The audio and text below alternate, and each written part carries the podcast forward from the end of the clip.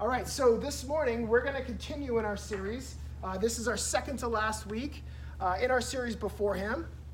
And so, as you guys know, if you've been tracking along with us, you know, we've been going through uh, week by week and identifying uh, different uh, stories, different encounters that people have had uh, in Scripture uh, with the Lord and coming before Him in His presence and understanding what it is that is developed in us in His presence so that we can develop spirit led responses. So the idea is that we come into God's presence and so that when we do that, we avail ourselves to Him so that He can craft in us and develop in us spirit led responses for every issue, for every topic in our culture today. So we've got one more week after this week um, so we're going to dive in right now uh, to this week. And I get the great joy of preaching on that all important, always ever popular topic that everyone loves to talk about and everyone loves to speak about uh, in Scripture. And that is repentance. Yes, we're going to talk about repentance this morning. Uh, you're probably sitting there at home and just thinking to yourself, oh my gosh, I do not want to talk about this this morning or whenever you're watching this. But here's, here's the most amazing thing repentance in Scripture. Um, there's so many wonderful qualities to living a life of repentance, even though the thought of it, the, the sound of the word sort of makes us slink back, you know, and just sort of huddle back into our corner and really not want to talk about it and really not want to understand what it actually requires of us. But I think after this morning, I think, I hope that I inspire you and I inspire me, that the word and the truth of God inspires us to live a life of repentance in the Lord. And I know it's a hard one, but I, it is so crucial for our health. It's so crucial for our spiritual well being. So I want to dive into that right now this morning. And so, uh, three quick things that we know that we're doing. Uh, that we have identified about you know developing spirit-led responses the first thing is this right? That every spirit-led response has to begin in his presence right? It has to begin there when we come before him. And it not only has to begin there but it has to be determined by his presence and it has to be communicated from his presence right? So those are the three things that we've been sort of just hammering home um, in this series this morning uh, and today as you're watching this so let's get into it right now. And the first thing I just want to share with you guys is my key takeaway for this morning. And that is this is that his presence produces in us repentant hearts that prepares us for spirit-led responses. Let me say that again. His presence uh, produces in us a repentant heart which prepares us for spirit-led responses. Here we go with this idea of repentance. So we're going to go to Daniel chapter 9, and I'm going to read it Daniel chapter 9, verses 20 to 23. And it's a short little passage, but it's in the context of a much bigger uh, theme and paragraph, which we're going to touch on as well. But let me just start here. So, Daniel chapter 9, verse 20. While I was speaking and praying, confessing my sin and the sin of my people Israel, and presenting my plea before the Lord, my God, for the holy hill of my God, while I was speaking in prayer, the man Gabriel, whom I had seen in the vision at the first, came to me in swift flight at the time of the evening sacrifice. He made me understand, speaking with me and saying, O Daniel, I have now come out to give you insight and understanding. At the beginning of your pleas for mercy, a word went out, and I have come to tell it to you. For you are greatly loved. Therefore, consider the word and understand the vision. So, this morning I want to touch on three different things that I think repentance is. First is this repentance is an invitation. Secondly, repentance is a preparation. And thirdly, repentance is a declaration.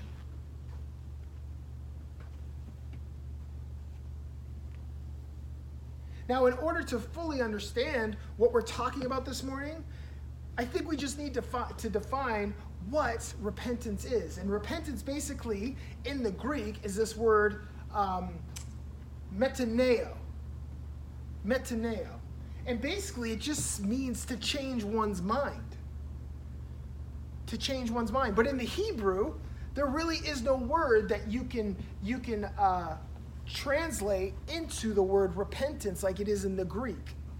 But in the Hebrew, when they talk about the idea of repentance in the Old Testament, they're referring to this idea of um, turning to, turning to, turning back, or returning.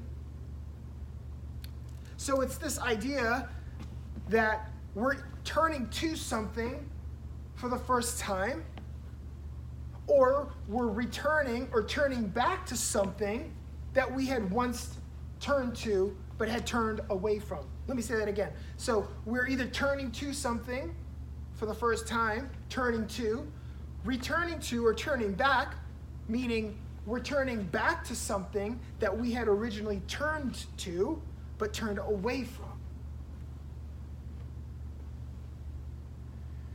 It's basically a personal summons, I think, to an absolute and ultimate surrender to God.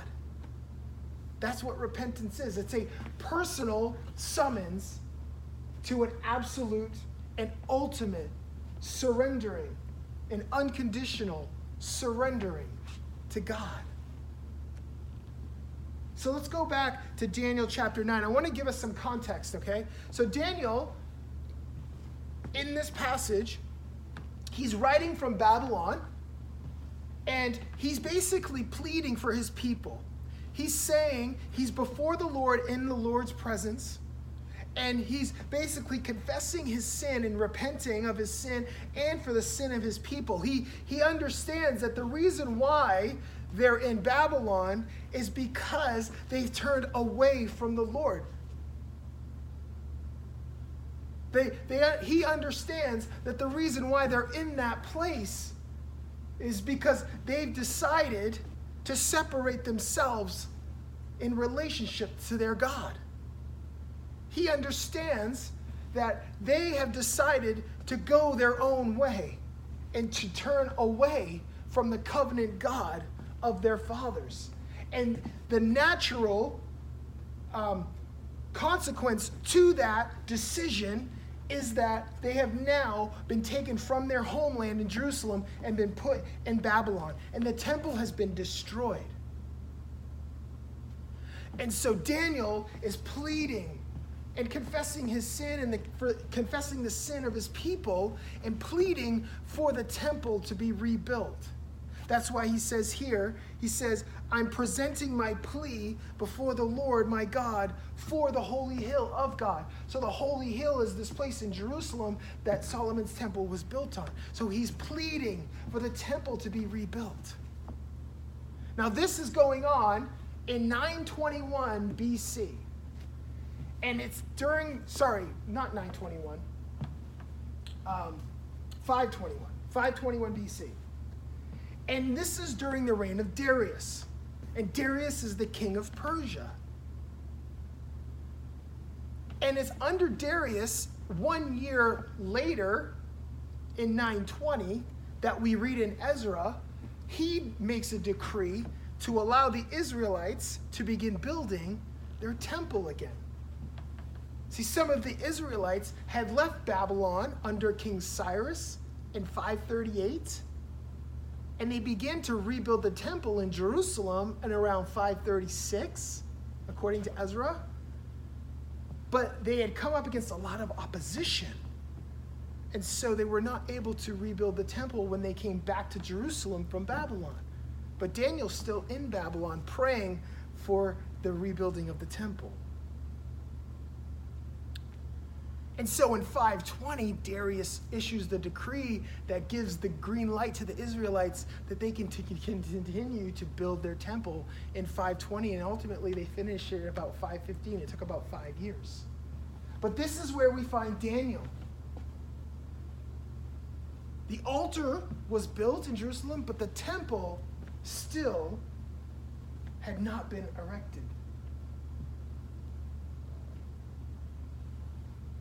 And we see Daniel in this place pleading before the Lord and confessing his sin and for the sin of his people and repenting on behalf of his people because he understands that it's because they've chosen not to follow him. It's because they've chosen to turn away from him. That is the reason why they find themselves in that place of Babylon with the temple still destroyed.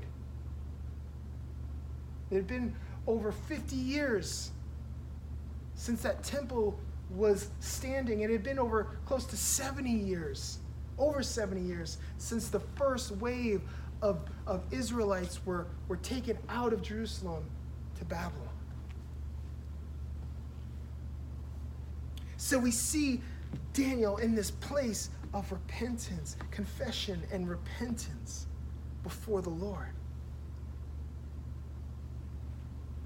And so the first thing I want to point out this morning to you guys is this is that repentance is an invitation.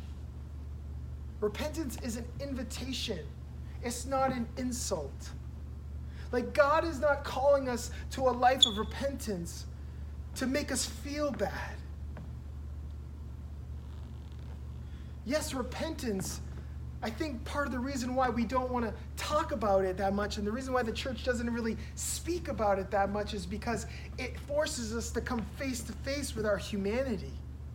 It forces us to come to come face to face with the reality of who we are and who we're not.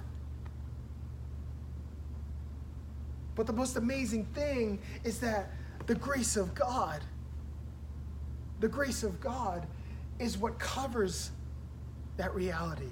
That when we come into that place where we're face to face with our humanity, it's easy to live condemned. But God, in His grace, has redeemed that. And I think that's part of the reason why we don't want to talk about repentance sometimes and, and think about it, even though it is so important and crucial to a healthy life lived for Jesus. Because repentance is an invitation, not a disqual or not an insult. It's an invitation. Let me read this really quick to you. In Daniel chapter 9, let's go back to what we read. Daniel says, he was presenting his plea before the Lord for the temple. He was presenting his plea.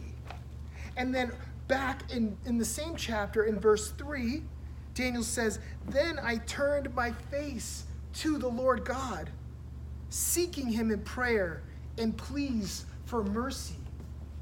So we see this picture of Daniel turning and facing God and then presenting his pleas in the presence of God. And the only way that we can do that is by an invitation from God. Because the invitation of God is always open for us to come into His presence and present our pleas and turn and face Him and cry out for mercy. There's always an open invitation to God in His presence so that we can come to a place of repentance and turning back to Him and giving him those things that are not of him so that he doesn't give us over to them. See, that's what happened with Israel. See, Israel didn't want to turn back to God. They didn't want to repent and turn back and worship the God of their covenant, to worship the God that had rescued them, to worship the God that was redeeming them, to worship the God that had chosen them they decided to turn away and to turn and worship something else and to follow something else and to live their lives for something else. And God constantly was trying to woo and draw them back to Him because they were unable and unwilling to turn and repent and turn back to Him and to be ushered back into His presence and relationship with Him because they were not willing to give up what was not of him to him, he ultimately gave them up to it. And that was expressed in the captivity in Babylon. But God's open invitation is always for us to come in to his presence. It's an invitation for change, it's not an insult.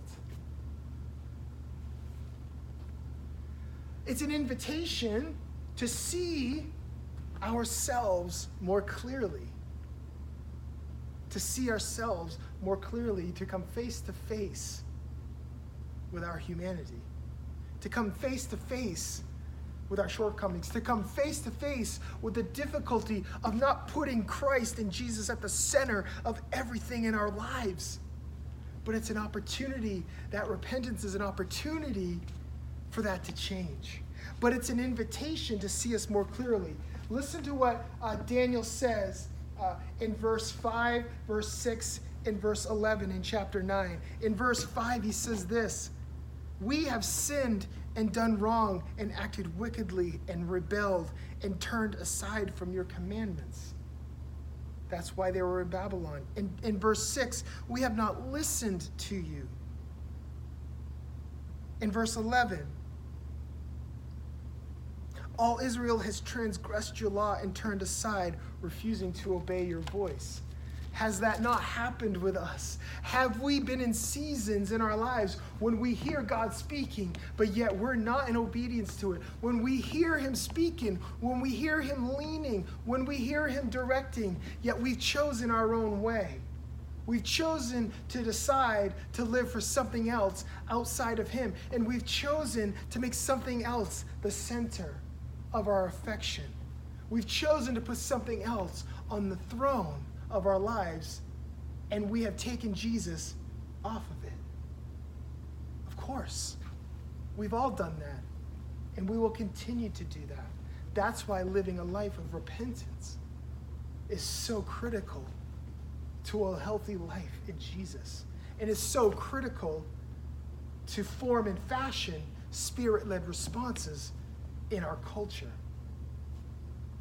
So, Repentance is an invitation to see us more clearly, but also to see God more clearly. Look at verse 4, verse 7, and verse 9. And what does Daniel say in chapter 9, verse 4? He says, I prayed to the Lord my God and made confession, saying, O Lord, the great and awesome God who keeps covenant and steadfast love with those who love him and keep his commands. Talk about a clear understanding of God, of his nature, of his character, of his desire for his people. How does that how is that revealed? It's revealed when Daniel begins to confess and repent. Verse 7 To you, O Lord, belongs righteousness to you, O Lord, belongs righteousness. Talk about a clear understanding of who God is. And in verse 9, to the Lord our God belongs what? Mercy and forgiveness. Mercy and forgiveness. To our God belongs mercy and forgiveness. Repentance is an invitation to see God more clearly to see him as a God of mercy and forgiveness and grace.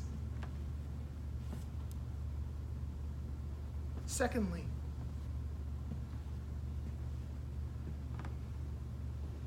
repentance is preparation, not disqualification.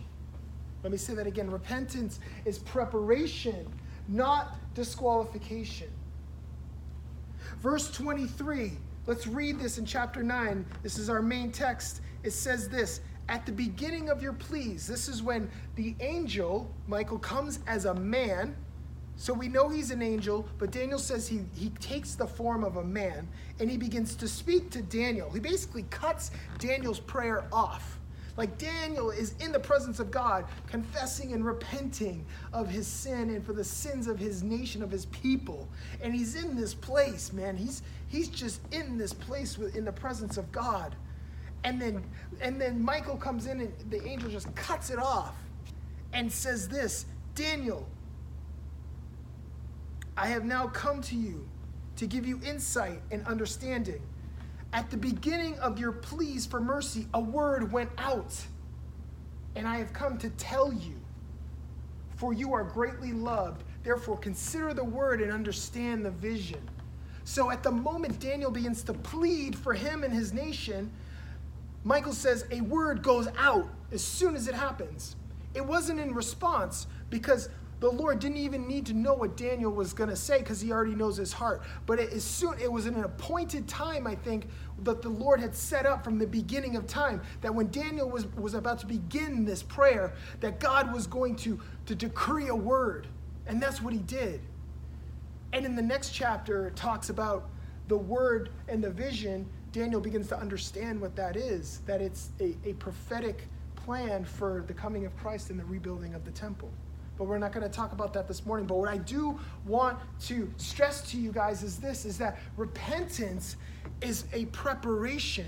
What is it what is it a preparation of? It's not a disqualification, it's a preparation. And it's a preparation for a greater understanding of the Father and his will for humanity, his will and his purpose on the earth. It's a greater understanding. It's a preparation for a greater revelation of the Father and his plan for us.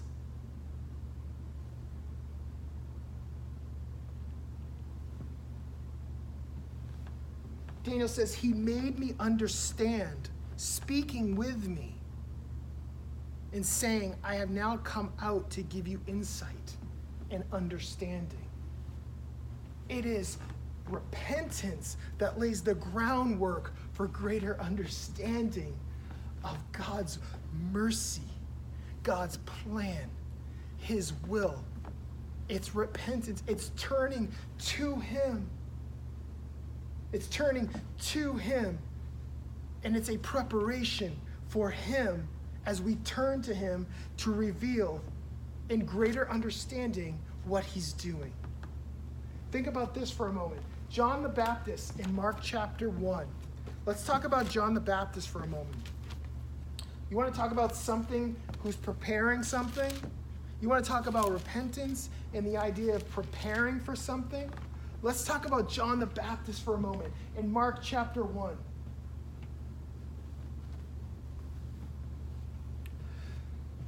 Just as repentance uh, prepared Daniel for the vision and the understanding that Michael brought to him, so does John prepare the people for a greater understanding in the unveiling of Christ.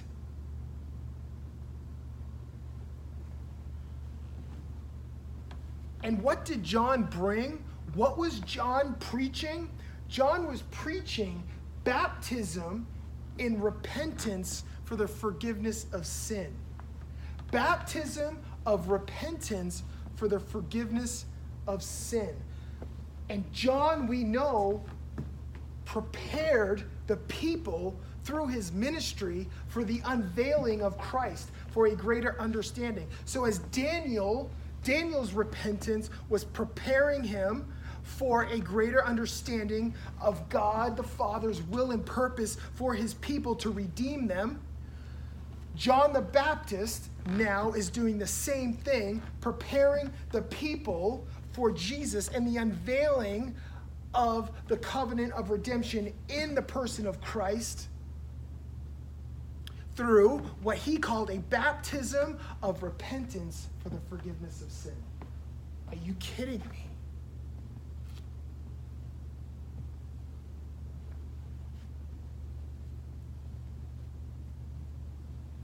I want you to think about this for a moment. This is what Mark says about John. John appeared, baptizing in the wilderness in the Jordan and proclaiming a baptism of repentance for the forgiveness of sin. Remember, repentance is preparation, guys. Repentance is preparation, it's not disqualification. When we come into the presence of God and repent and turn to Him and put aside those things that are not of Him so that we can receive in, re- in return what is of Him so that He doesn't give us over to what it is that we couldn't release to Him, in repentance, when we practice that life, it prepares us for a greater understanding of what he's doing. John appeared baptizing, proclaiming a baptism of repentance for the forgiveness of sin. And all the country of Judea and Jerusalem were going out to him and were being baptized by him in the river, confessing their sin. Well, wait a minute, hold on a second. That is not how forgiveness of sin works. What is the whole Levitical process, the Levitical law of sacrificial, uh, of, of sacrificing animals for the forgiveness of sin for. No, John, hold on a second. No, you need a blood sacrifice for the forgiveness of sin. That is what we have always done. That was what was set up in the Old Testament. That is how we worship God. That is how we come into right relationship with God. It is always through the blood sacrifice for the atonement and the forgiveness of sin. John, what are you doing? You're telling people all they need to do is jump in the water and go into the water and come back up and confess their sin and their sins forgiven. That does not work, John. That is not how God set it up, John.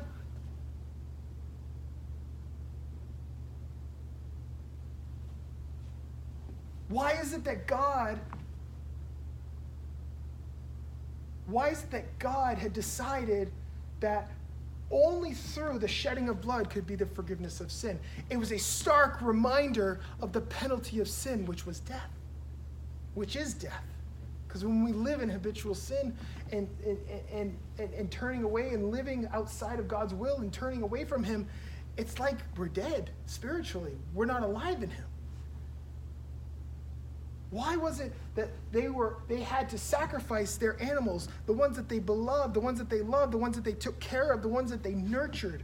Why was it that God had demanded a sacrifice of an animal and the blood sacrifice for the forgiveness of sin? Because it was a stark reminder of the consequences of it, which was death. And it was only through the atoning sacrifice of blood because life is in the blood. That's how God set it up. And now John's coming and saying, Whoa, whoa, whoa. Listen, just come to me. I'm going to baptize you. You come up, confess your sin, and you're forgiven. Like, what is going on here? That is not, that is not how God had set it up. But it was something that God was doing. It was a, an inauguration of a new covenant. It was something new that God was bringing in Jesus.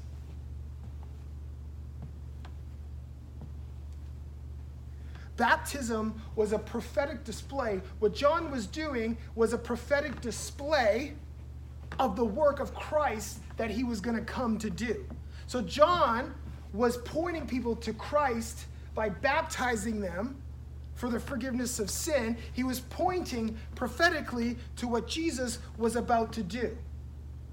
Because baptism, as we know, baptism in water, the idea of water, right, is this idea of being cleansed, being purified. And the only way that happens is through the blood of Christ for the atonement of sin, right? We know that. But we know that baptism is a symbol, it's an outward expression of what's going on in the inside. Baptism is, is coming, is going down into the water and dying with Christ as he laid down his life for us on our behalf, and then being risen back up out of the water, right, into new life as Christ was resurrected from the grave. He comes up and defeats sin and death in his resurrection we know that baptism was a prophetic display of the work that Jesus was going to do, that John was showing everyone and pointing to. That's why Jesus was baptized. There's a lot of different reasons why people think that Jesus was baptized. And to be honest with you, I, there's a lot of kind of um, you know debate out there. But you know, pe- some people say that he had to be baptized, you know, in order to do any good works, in order to walk in the power of the Spirit, to, to heal and to, to, to, to perform his ministry. And, and all that stuff, but I believe that, that Jesus, he, he was baptized because he was, he was showing, he was proclaiming, he was demonstrating what his work was about. He was showing the people what he was going to do. It was a prophetic display of what was going to happen on the cross and in the grave when he rose.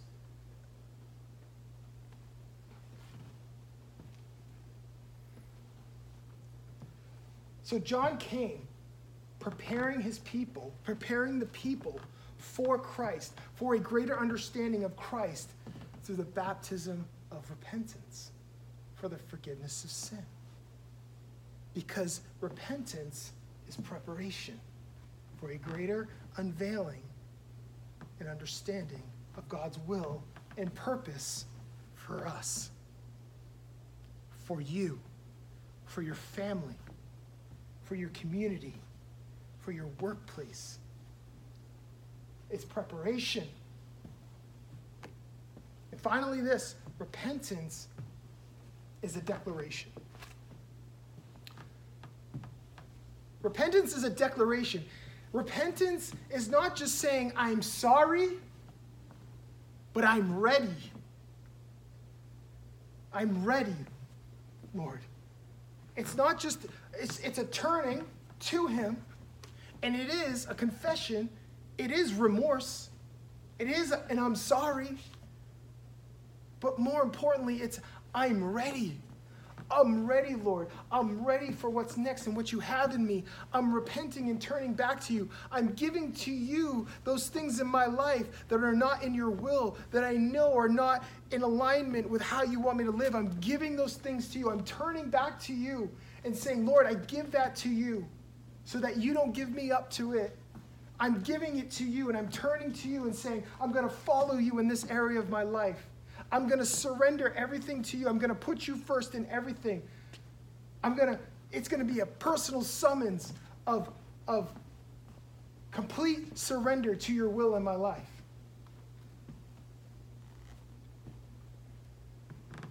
And it's a declaration that, yeah, I'm sorry, but man, I'm ready. I'm ready for the next season. I'm ready for what you have for me. I'm ready for a, a greater understanding of your kingdom on the earth. I want you to think about this for a moment. Jesus' first recorded declaration, the first words written in red in both the Gospel of Matthew and Mark, after he was baptized and tempted in the wilderness, this is what it says. This is Jesus' declaration. This is what Matthew and Mark both decided would be the first thing that Jesus says in his public ministry. The heading is this Jesus begins his ministry. Verse 14, chapter 1 in Mark. Now, after John was arrested, Jesus came into Galilee proclaiming the gospel of God and saying, The time is fulfilled and the kingdom of God is at hand. And believe, repent, and believe in the gospel. First words that Jesus declares in his public ministry. The time is fulfilled, the kingdom is at hand. Repent and believe in the gospel. The time is fulfilled. Really quick. What does he mean by that? Jesus says that he has come to fulfill all of the law and the prophets. The idea is that everything in the law and the prophets point to him. And Jesus reveals and fulfills everything that the law and the prophets were pointing to. The time is fulfilled. The covenant redemption, the covenant of redemption is here. It's for you, and it's before you. And I am what the law and the prophets speak of. It is all for me. And now I am here on the earth. And I am bringing redemption through my work on the cross for you. The time is fulfilled. Then he says, The kingdom of God is at hand. Well, what does that mean? The kingdom of God is here. The kingdom of God is near. It's at hand. It's ready. It's, it's so close that you can reach for it. It's so close that you can be a part of it now because it's in me. that the kingdom of God is coming. The kingdom of God is not here in full. We know that by looking out into the world. But Jesus came and inaugurated the kingdom. He said, The kingdom of God is at hand. Jesus' appearance is the decisive moment in the redemption plan of God. His appearance on the earth, his declaration of who he is, is the decisive moment in the redemption plan of the Father for us. And guess what? There is a decision that needs to be made. Once we hear the gospel, it forces us into a place where we have to make a decision. Are we going to accept this free gift? Or are we going to reject it?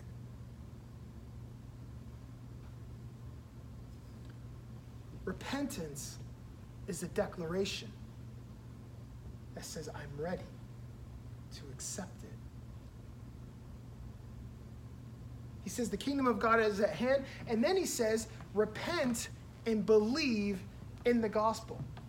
He, he, he marries these two topics together repent and believe. There is a reason why he marries these two things together because they cannot exist outside of one another. Guess what that means, guys? That if we're going to live a life, if we're going to live the gospel, if we're going to declare the gospel, then repentance has to be at the very core of our lifestyle. And repentance has to be at the very core of our message because if we are going to show people, if we are going to declare the gospel, then we have to we have to declare it effectively so that they understand why they need Jesus.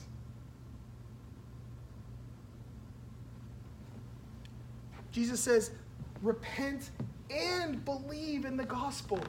The fact is is that we cannot just turn from a life that we used to live and expect to receive salvation. It doesn't work that way. The only way we receive is through trust and faith and putting it in Jesus. But yet we cannot trust and put our faith in him unless we turn to him. That's why Mark says, repent and believe. Repent and believe. You can't have one without the other. You can turn away from your old life, but if you're not turning to him, then there's no salvation. But yet, you cannot turn, you cannot trust and put your faith in Jesus without turning to him. So repent and believe.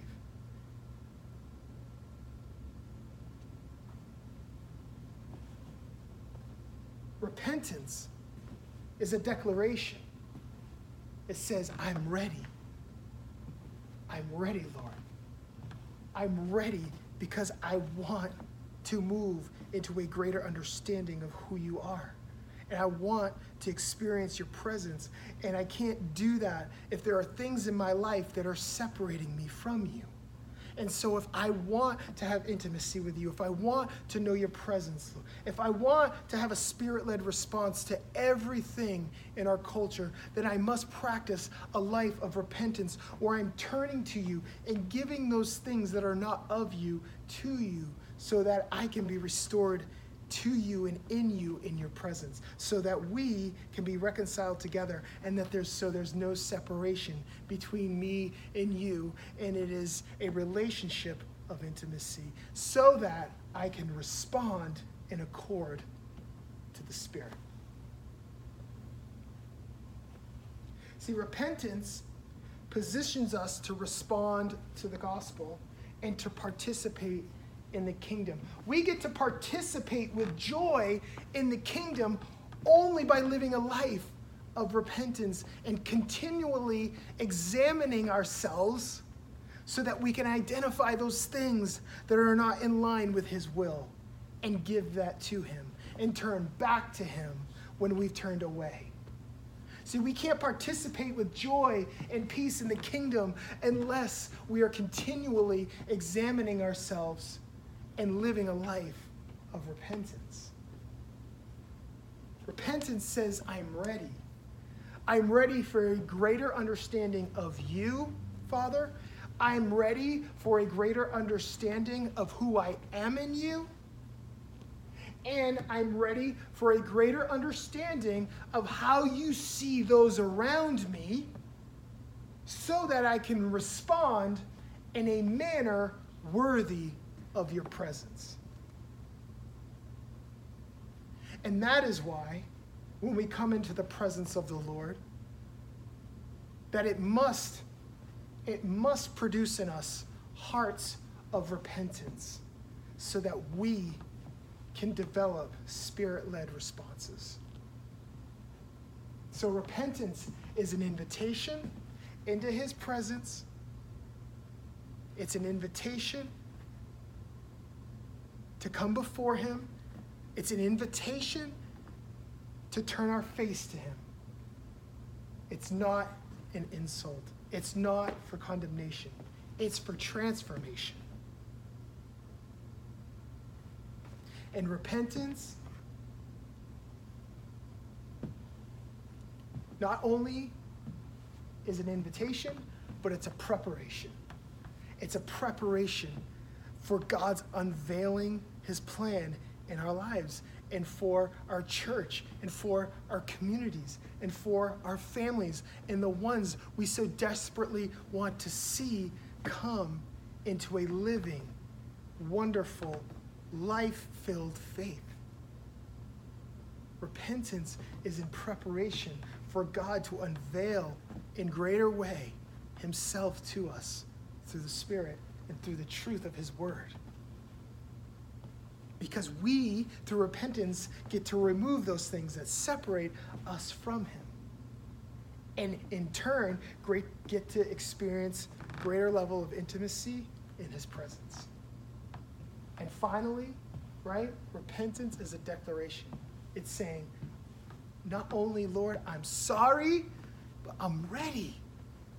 I'm ready for that new season of growth. I'm ready for that new season of challenge. I'm ready for that new season of transformation in your presence. And that will help us develop spirit led responses because we know and we can understand to a greater degree how he sees those around us, even though we may disagree. So that is why it is so important to lead a life of repentance.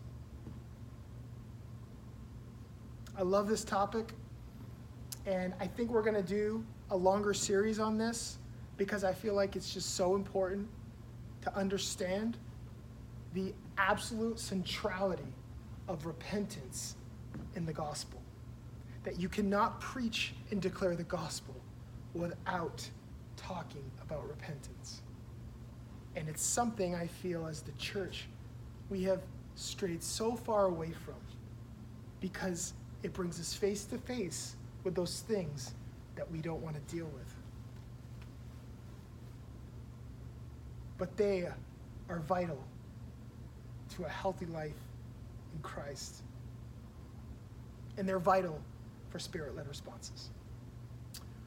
All right, so that's it, guys. Thanks for hanging out with us today. Um, we'll see you next time. It will be our final installment of our Before Him series. So take care and have a great day.